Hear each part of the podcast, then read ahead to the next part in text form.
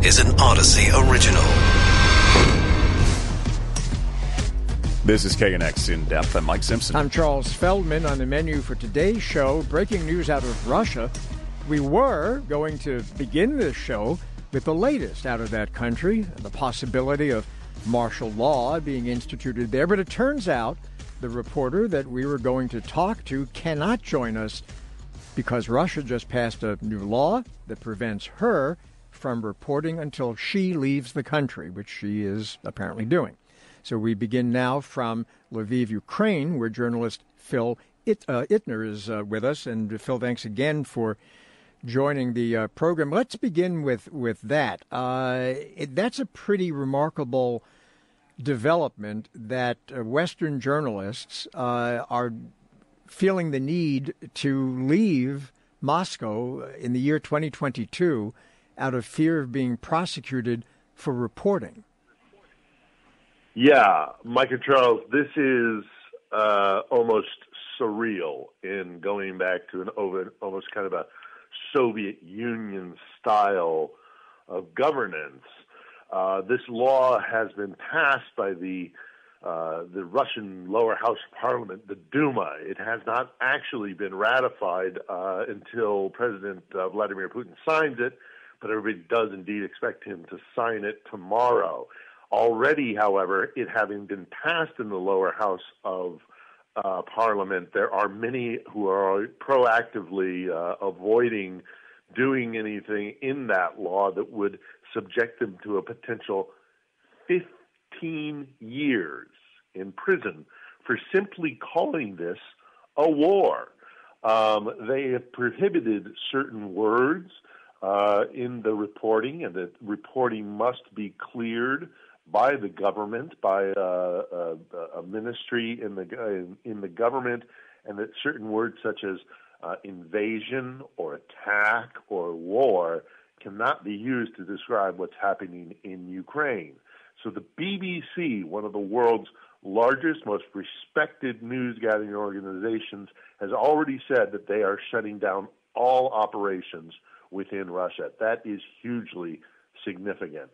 So it appears as though what is happening is Russia is very much concerned that they are losing the information war domestically, most importantly, and they are trying to limit uh, basically free speech within Russia. They're also creating their own misinformation too. We were talking, Charles, you and I yesterday with Natalia from from Kherson, and she was saying, you know, the people here are hearing that um, the Russians are going to come and, and, have a video tomorrow where they announce that uh, this is now Russia, Russia and you yeah. live here. And I was watching, I, th- I, think it was CNN this morning, and they were saying, you know what they're doing is they're bringing in like fake quote unquote humanitarian aid trucks as Russians, and they're filming all of this, and they're saying, We're here to help you, Ukrainians, because your government's been so bad. And so that's going to get packaged up, that video of them, quote unquote, helping after they bombed out the city. And then that gets broadcast back to Russia. Yeah, yeah, Charles. I mean that that's that's absolutely right. And then we also see other measures being taken. For example, shutting off Facebook and Twitter. Um, they are clearly uh, the powers that be, including Vladimir Putin in Russia, clearly very much concerned that they are losing the information war, and they're very concerned that word is getting back to their citizens of just how savage the fighting is here in Ukraine all along they've been under the impression that uh, the Ukrainians would welcome them with open arms and flowers, and of course that's never happened since the uh, since the Russians moved in and up their uh, uh, fighting within Ukraine. So uh, this is this is a, another level, uh, which in its attempts to be strong is actually revealing a very strong weakness a very big weakness, I should rather say. Uh, I'm, I'm, curious, Phil. You know, let, let, me, let, me, interrupt because I'm curious about something you, you had mentioned about uh, concern that the Kremlin has, Putin has, perhaps, of losing the information war. Why does he care? Uh, it's not a democracy. Uh, if his people uh, get the idea that it's an unjust war, to use a word that I guess you can't use in Russia anymore, that it's an unjust war, uh, so what? Uh, they're not going to vote him out of office. They're not going to pull him out of the Kremlin or wherever he happens to be and hang him in the town square. What does he care? Well, I think he cares because there is commonality between the Ukrainian and the Russian people. You have to keep in mind these people speak the same language. Uh, for the Ukrainians, it might be their second language, but darn near everybody here speaks Russian. And if they're able to communicate directly to the Russian people and say, hey, you're attacking us, why are you attacking us? That message will get through. It's not like there's a language barrier. So clearly, the the Russians and Vladimir Putin uh, are are scared that, uh, say, your cousin, who is a Ukrainian, might uh, post something on social media saying, "Yesterday I saw Russian soldiers doing X, Y, or Z." Uh, I mean, there are these accusations coming from the Ukrainian government just tonight that there are, you know, reports of uh, widespread raping and, and pillaging of, of, of Ukraine, and you know that that if said in it would be as if we had attacked Vancouver and a bunch of Canadians got on social media and said in perfect English, "What are you doing?" A lot of our people in, in America would say, "Yeah, what are we doing?" And so they can't control the message. Uh, they can't stop the message um, uh, as well as perhaps that could happen if there was a language or a cultural barrier. So uh, you know they're they're afraid that Russians, frankly, are going to see the truth, see and hear the truth. I'll give you one kind of uh, instance here. I know it's just one instance, but it's a, a, a colleague I have, a Russian colleague, who is outside of the country now, receiving all the information that the rest of the world is getting. But when she calls back to her family back in uh, Russia's uh, third largest city of Yekaterinburg, her family was so incensed by this that they've now blocked her. Her her own mother blocked her from calling her because she said, "Hey, I'm hearing this," and her mother back in Yekaterinburg said, "No, no, you're wrong. You're being lied to. I don't want to hear it." It's the level of brainwashing that's been going on within Russia for decades, and so they're trying very much to control the message and uh, they do have an awful a lot of willing members of an audience who are devoted to the cult of Putin. Incredible in the uh, in the worst way. Uh, journalist uh, Phil Ittner there in Lviv, Ukraine. Phil, thanks. Right now, we've already seen more than 1 million people leave Ukraine because of the war. Tens of thousands of others have stayed in the country but have left their homes because of Russian attacks. Platon lives in Kharkiv, near the Russian border, which has been hit hard by the Russians. He's now left, headed westbound. Platon, we understand your your dad and friend were under a, a, a, bomb, were, were being bombed or near some bombing uh, while delivering humanitarian aid. Is that right? Hi, Mike. Hi, Charles. Yes, that's true. Are they okay? Yes, they are, but their car is damaged, and I mean, like, they were not hit, but they give uh, the first aid to to the person who was closer and who, who was injured.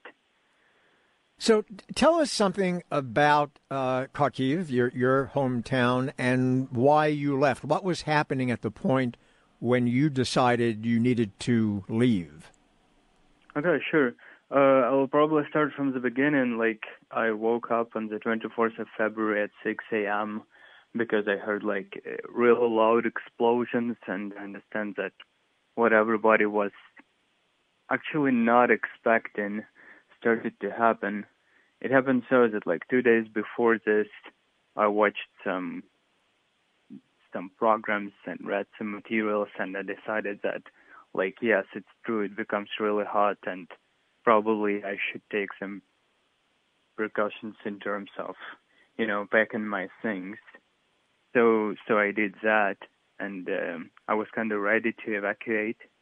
So my father took me from the center of the city, as I have an apartment in the center of the city, and uh, took me to the suburb, uh, which is like still still uh, in Kharkiv, uh, but a bit further from the center, and I spent there seven days. Well, of course, like first two days, it is like a complete shock, and you're paralyzed, and everything you can do is reading news and trying to figure out what is happening. A lot of friends of mine and uh, a lot of people actually change the places they're living, and it is really hard to keep track. You try to text everybody, uh, find out whether they are all right or not, and um, luckily all of my friends are, but some of them have already crossed the border. Some of them are in different cities, uh, trying to cooperate and uh, make some help, be helpful because right now every person in Ukraine is trying to be helpful in our collective effort in overcoming this horrible disaster. So, what are some of the things that you're you're trying to do while you know obviously trying to stay safe? And now, I guess what you're you're on the move again. Yes, uh, because like uh, w- w- when you are in Kharkiv, you hear explosions like all day long. There were no day when we did not go to the bombing shelter and at first it was just like artillery, artillery or something else. I do not know. You just hear the loud explosions. But then, like on the day six or seven, they started to use airplanes and doing like attacks from the air, and that is like really horrifying because you do not expect that you just hear the explosion, and it is so hard that I believe like even even the building is shaken. like a lot of people have their windows damaged or broken completely. The center of Kharkiv is in a very bad state. I mean that that, that is the city I love, and it is it is destroyed in the center. And I mean there are no critical infrastructure of the army. It's just civilian buildings, and uh, I believe that is that is that is just insane. Platon, what, what do you want people in other countries to know about what is happening in, in your country now? Right. I believe I have, I have some statistics about this. First of all, I wish to everybody never to experience this fear. Secondly, I thank to everybody for the support, to everybody who is going on the squares uh, and showing their support it is really inspiring for us, but even more for the army, like for the people who are fighting for our freedom right now. And um, thirdly, uh, well, I, I, believe radio is an entertainment, but still, um, I, I, there is this case that actually Ukraine was a country with a huge nuclear weapons. And in 1994, Ukraine has signed Budapest Memorandum that says that we are voluntarily denuclearizing ourselves. Like we decline the use of nuclear weapon and uh, and, and just basically give it away uh, for the exchange of the guarantees of our safety and the sovereignty of our country and also like our territory. What do you think is it? Three countries. What What do you think? Let me interrupt. What do you think the future holds in store for Ukraine? Say it again. What do you think the future holds for your country? What do you think is going to happen? Look, I can truly not predict this, as uh, I don't know. What what I know right now is the situation is scary and people are dying, and uh, besides for the economical sanctions, which is well, of course we appreciate that a lot, but uh, we, we we are suffering right now. I, I do believe in our army. I do believe in our armed forces because um, you, you can see that even if Kharkiv, the, the, the city that is closest to the border, there are just 40 kilometers. If during nine days, one of the hugest armies of of the whole world cannot even conquer this, that probably means something. That probably means that this person is bluffing, and uh, I mean th- that army is not that strong. That's one. Number two is that um, I believe even if something will happen and some cities will be occupied, there will be really harsh guerrilla war what I mean is that like rebellions will take place and all like the whole nation, everybody will be fighting against this. And if you will dig deeper into the history of Ukraine, you will find out that there were a lot of attempts on our sovereignty, and basically none of it happened and ended successfully for the aggressor. And how does that feel to you, thinking that or knowing that and knowing how many people in your country are fighting for your country or even passing them, I imagine on your way out of town, there's roadblocks set up and you see people who have volunteered or you see your military out there and, and what goes through your head? Well, to be true, nobody could ever consolidate this nation as good as Mr. Putin did. Like what I see now is that like people are volunteering and doing so much efforts with no money at all uh, because like money is not the case. Here we are fighting for something more. We're fighting for the freedom. We're fighting for the democracy, and um, it is all about like keeping our identity um, and proving that we are strong together, if I can say so. But again, like I, w- I would like to come back to the point with denuclearizing that there were three countries basically that signed this document along with Ukraine. It was United States of America, Russia, and Great Britain, and they all signed it and said that the territory will, will, will, will this country will be sovereign. And it is shameful to see that not only Russia is trying to occupy our country, clearly violating this treaty, but also United States of America do nothing to protect those people. And I mean, for everybody who is hearing me, I just encourage you to demand from your government to do something about this because while the sanctions are taking part and uh, Russia is suffering economically, we still have like people hiding in the bunkers and suffering and dozens of children already dead and hundreds of civilians. What more would you want the U.S. and NATO to do if it were up to you? Well, well, I'm not a politician, definitely, but I see that our army is taking huge steps on the ground, and we are counterattacking now. I believe it at least, but I I I I, I see the the progress, and I do truly believe in the success uh, in the end. But uh, we do have our weak point, which is the air and right now we cannot protect us from those bombings. Um, I mean, the, the civilians. And um, that is probably the main case why so many people are migrating. For example, like I took off and left my city and moved like 200 kilometers just because of that. Like, if not those bombings, I will live in place and try to help.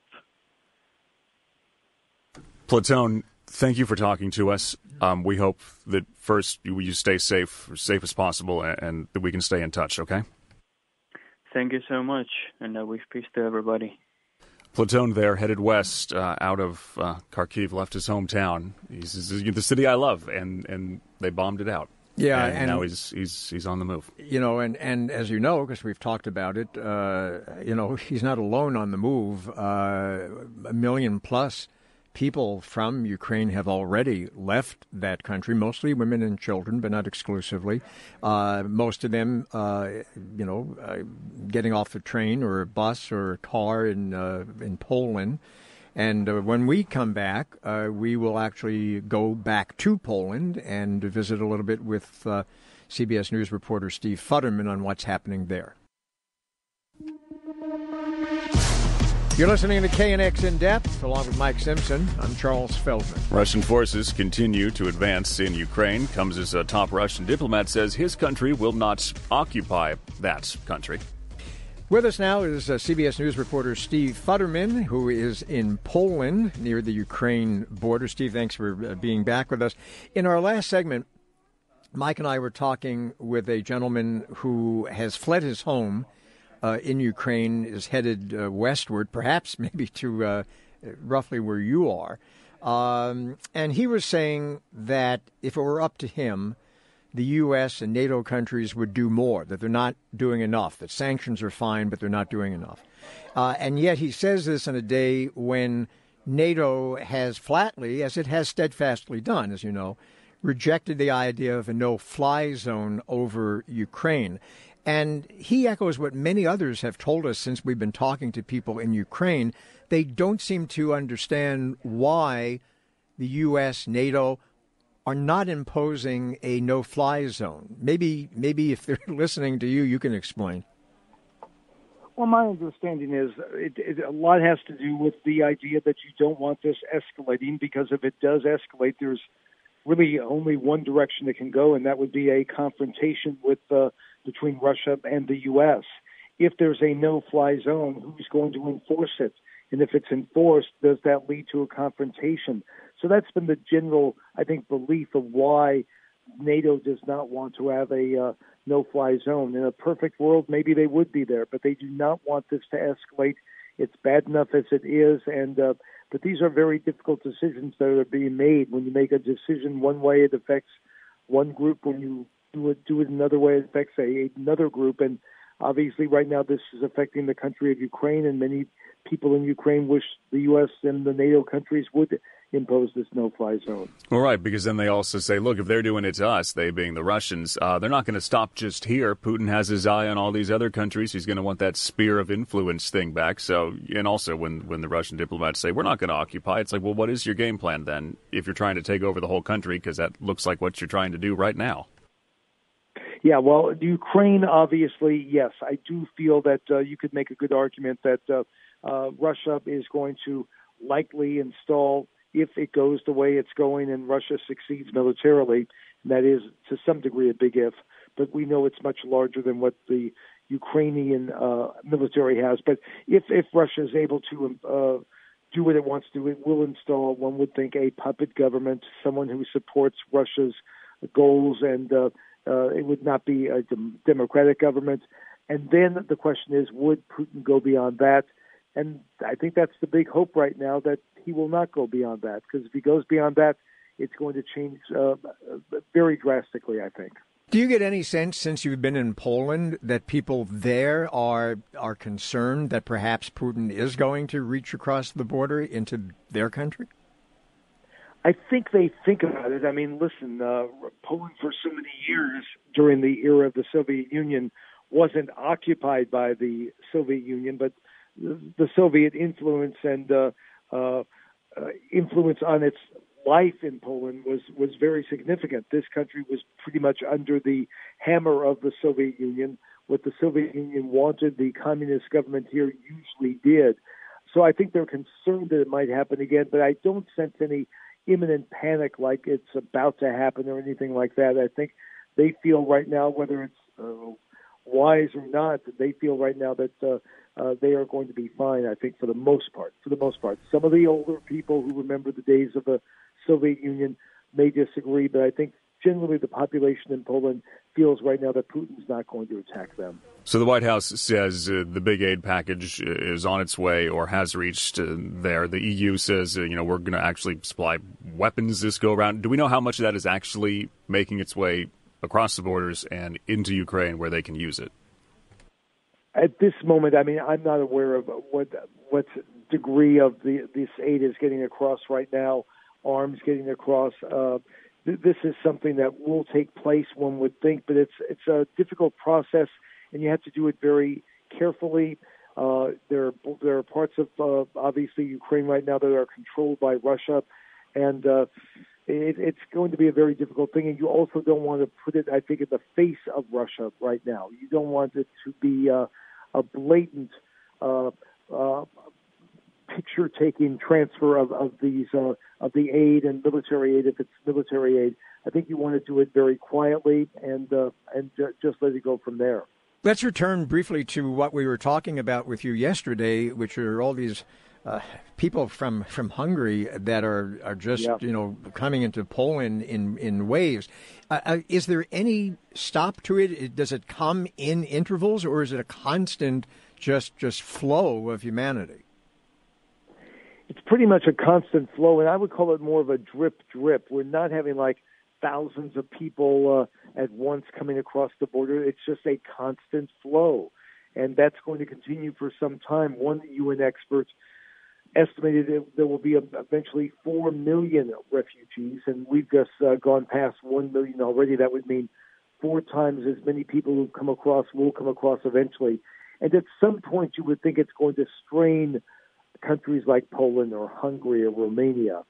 Uh, but until it does, I think the people are very willing to allow the people in.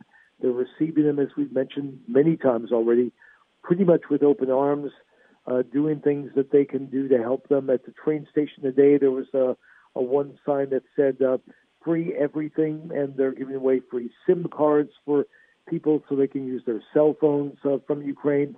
They're pretty much thinking of, of almost everything to help these refugees come across.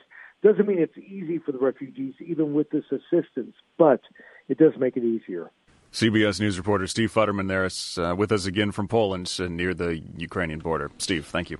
A Russian attack on Europe's biggest nuclear power plant in Ukraine led to a big fire and a scare of a possible disaster similar to Chernobyl. Russian forces took over the plant. Firefighters uh, were able to get the fire out. Officials say no radioactive materials been released, but this raises some disturbing questions over attacks at nuclear power plants.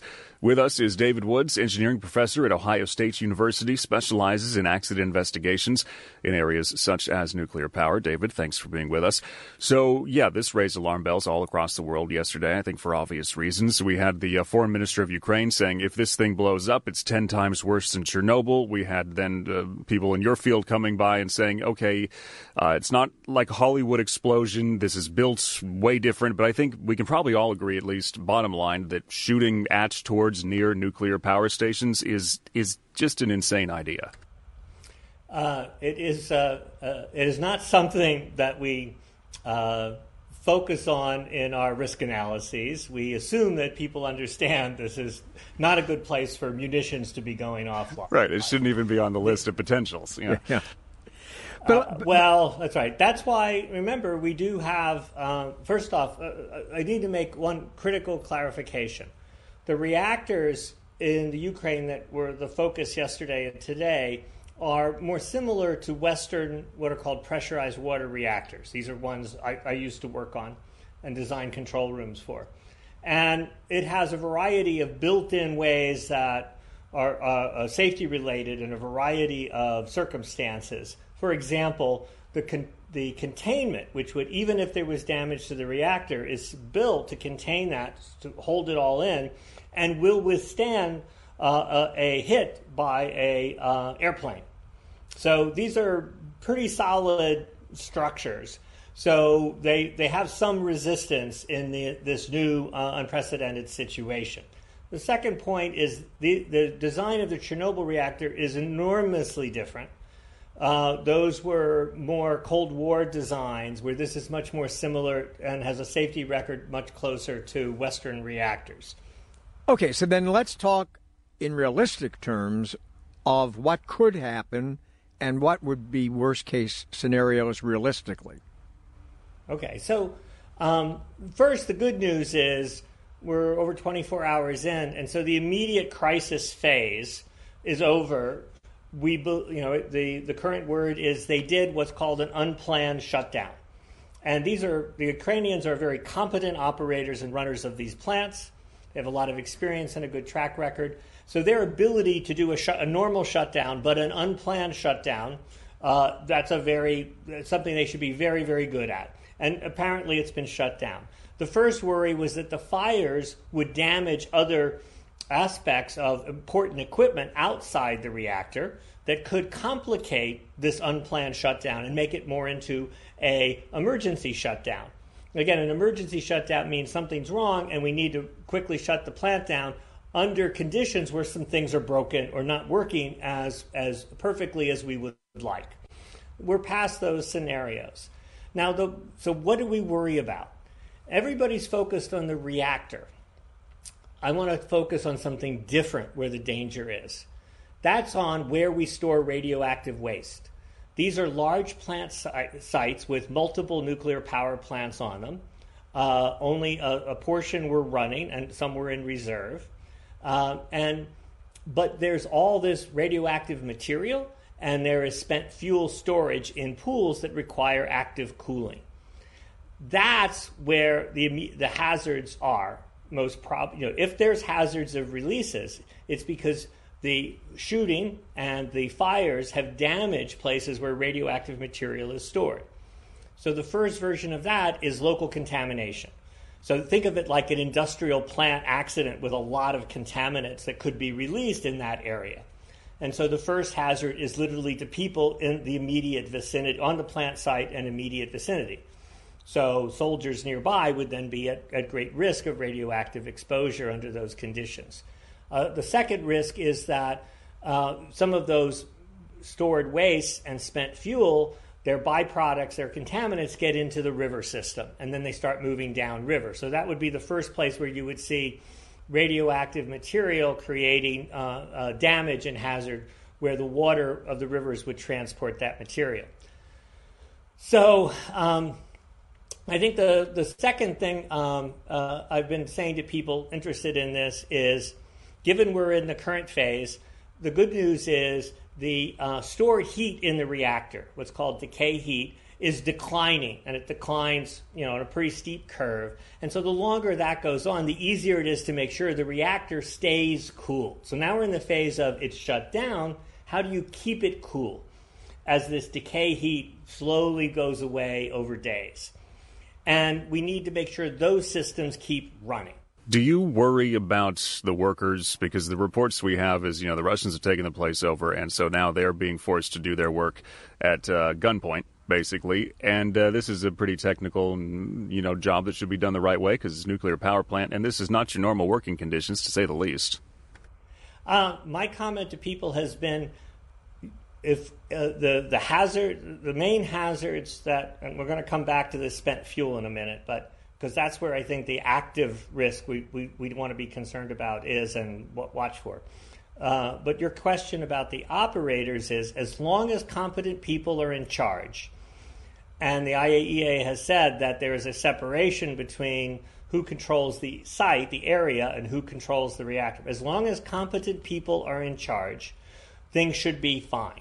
Your point is because of the unusual situation, and that's why the nuclear international nuclear authorities are so worried. This is unprecedented, and the pressure that puts, and that creates uncertainty. But these are competent operators uh, and managers of this plant. And as long as they stay in charge, I don't think there's much to worry about. All right, point taken. We're going to have to leave it there uh, because of time. David Woods, uh, engineering professor, Ohio State University. Um, thank you for, for all the info on that. Um, fascinating and still scary. Just uh, maybe we should call these off limits. You know, although there's not a lot of things we're doing off limits from the Russian side when well, it comes well, to know, this. They're, but they're uh, let's all agree they're supposed yeah, to be off limits. That uh, we don't shoot at but these places. So much for that. Yeah. This is KNX In Depth. He's Mike Simpson. I'm Charles Feldman. So the businesses were hoping to put the problems of the pandemic behind them, but uh, they're once again seeing costs skyrocket, more issues, supply chain as the uh, war in Ukraine continues. Many companies stopping doing business with Russia, and some, like Victoria's Secret and American Eagle, say the uncertainty caused by Russia's invasion could last for many months. So, what's next for America's businesses? Uh, with us is Alex Cherin, trade analyst and former senior executive with the Port of Long Beach. Uh, Alex, thanks for being here. So, yeah, I mean, that kind of says it, right? Just when people think maybe it's going to get a little bit better, this gets thrown into the mix.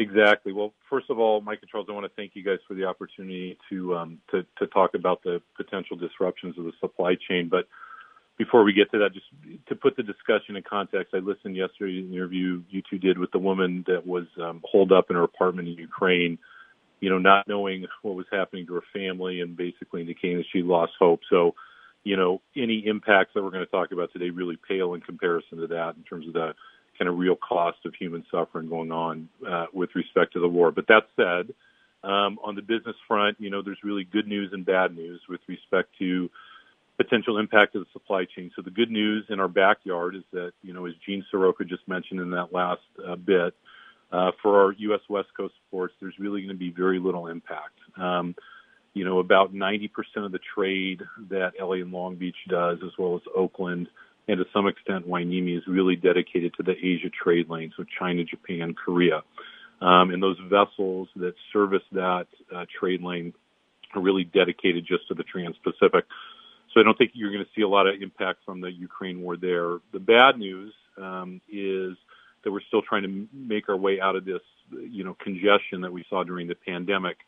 So that you know any little impact that we will see on the East Coast, which you know you look at ports of New York, New Jersey, Savannah, Jacksonville, there will be some impact there because there are you know services and vessels that serve that European trade lane to the U.S. East Coast, and given that limit on capacity, you're bound to see at some point potentially some impact to vessel service that will exacerbate the existing congestion on our U.S. West Coast ports. When there are disruptions, I'm curious how much of that is because there really are disruptions, and uh, how much because perhaps there's an element of psychology going on that, that people, different businesses are uh, afraid to ship things out, or they're afraid that, you know, what's going to happen to their product, and so maybe they hold back because they are waiting for some, you know, signal on the uh, on the world platform. I mean, is there any of that element into this? Yeah, there's there's some of that. It's a you know the supply chain, like any other industry, you know, tends to be pretty hyper competitive, and you know there are external and internal forces that sort of influence prices and uh, timing of service and capacity and things like that. So there is a little bit of nervousness um, around the supply chain, and it's not so much the commodity that's being shipped; it's really the infrastructure that's shipping the commodity. So, you know, in the current environment, we've got probably four or five, you know, large shipping companies that service most of the world's trade. Um, and, you know, they decide on a daily basis, you know, how many ships do we deploy to the East Coast? How many ships do we deploy to Europe, to Asia, et cetera? And they, you know, read the headlines just like we do uh, when they make those decisions. And so there is a little bit of nervousness on that. You know, you add to that, you know, the fact that, you know, I know more towards the end of last year and the beginning of this year, we were talking about, you know, the supply chain congestion is impacting LA Long Beach and, you know, at one point had over 100 vessels in anchor in San Pedro Bay. You know, just a reminder, we still have, you know, nearly 50 vessels, so it's gotten better, but it's not back to where it was pre-pandemic. So that's an added stress. You've got the shipping lines, you know, looking at sort of their global capacity, where to deploy it you know, it's a lot like the airlines. If there were a snowstorm in the U.S. Northeast, you know, if I'm flying from LA to San Francisco, I may not see the immediate impact of that, but there's only a limited number of planes that can service the market. And when there's stress on those assets, it's bound to have a ripple effect and impact it at some point. Alex Cherin, trade analyst, former senior exec with the ports of Long Beach. Alex, thanks. If I say names like Joseph Stalin uh, or Adolf Hitler, uh, it conjures up all kinds of, of uh, images of just really pure evil. What about Vladimir Putin? Talking about this with David Marples, professor of Russian and East European history, University of Alberta. Professor, thank you for being with us. Uh, so, yeah, is he, based on what's going on now, on this list uh, now? He's not there yet but he could very well be by the time this war is over. I think um, throughout his period in, in power, Putin's been in power now since, well, August 1999 was when he first became prime minister and president from March 2020, uh, sorry, uh, president from March 2000. So about 22 years as president. In this period, he's fluctuated. Sometimes he seemed to be uh, get on a little bit better with the West. Uh, sometimes he seems to be in favor of things like a, a, market economy for Russia. But right through, I think, his, his period in office, you could say that Putin has been very ruthless towards those he considers his enemies. And we see, for example, um, the deaths of journalists who were, who reported negatively about Russia's war in Chechnya, the death of the main opposition leader Boris Nemtsov in 2015, the poisoning of the current opposition leader Alexei Navalny um, a couple of years ago. He's now in prison. And wars in Chechnya, Georgia, Ukraine now twice, and uh, involvement in some of the worst atrocities carried out by the Syrian leader Bashar al Assad. But I think right now the war in Ukraine has taken this considerably further than he's ever gone before. And in some ways, it's not typical of Putin because it, it seems too um, too risky and too alienated, and, and the rest of the world seems pretty horrified by what is happening. So when you said that he's not quite there yet uh, uh, on uh, an equivalency basis with, I mentioned Joseph Stalin and, and uh, Adolf Hitler. What's that line that he has to cross to reach that level of, of infamy? I mean, already the devastation in Ukraine and, and the uh, the destruction being uh, aimed at civilian populations. That's pretty extensive, apparently. Uh, his own country, you know, today he uh, signed a, a, decree that basically says if you're a reporter, you can't even use the word war because that's, in his view or in the Russian government's view, now fake news, and you can go to prison for 15 years. Uh, they bombed Russian troops, uh, you know, shelled a nuclear reactor. That's never happened before. Uh, what line does he have to cross? I'm curious. I mean, all those things are true, of course. And as the war escalates, the policies that he's employing get more and more outrageous. And um, I think, in terms of Hitler, uh, you know, first of all, um, megalomaniac aims, but also um, the campaign to eradicate Jews from the face of Europe, the campaign to eradicate gypsies from the face of Europe. This is sort of ethnic cleansing on a on a mass scale and fomenting world war in order to do that. Stalin, you could say, was a ruthless figure against his own people uh, more than, say, outsiders. The purges that he carried out in 1937 38, in particular, which hit all strata of society in the Soviet Union, his uh, famine that he brought about in Ukraine um, and the North Caucasus uh, in 32 33, especially, when several million people died as a result. Uh, you could also talk about um, China in the Civil War period under Mao Zedong, when there were also similar uh, massive casualties. So far, the reason why I didn't compare it directly to those figures is that the, the casualties, despite what's happened so far, the casualties are relatively low so far. Uh, of course, if it, if it blown up that nuclear power station, it would have been a different thing.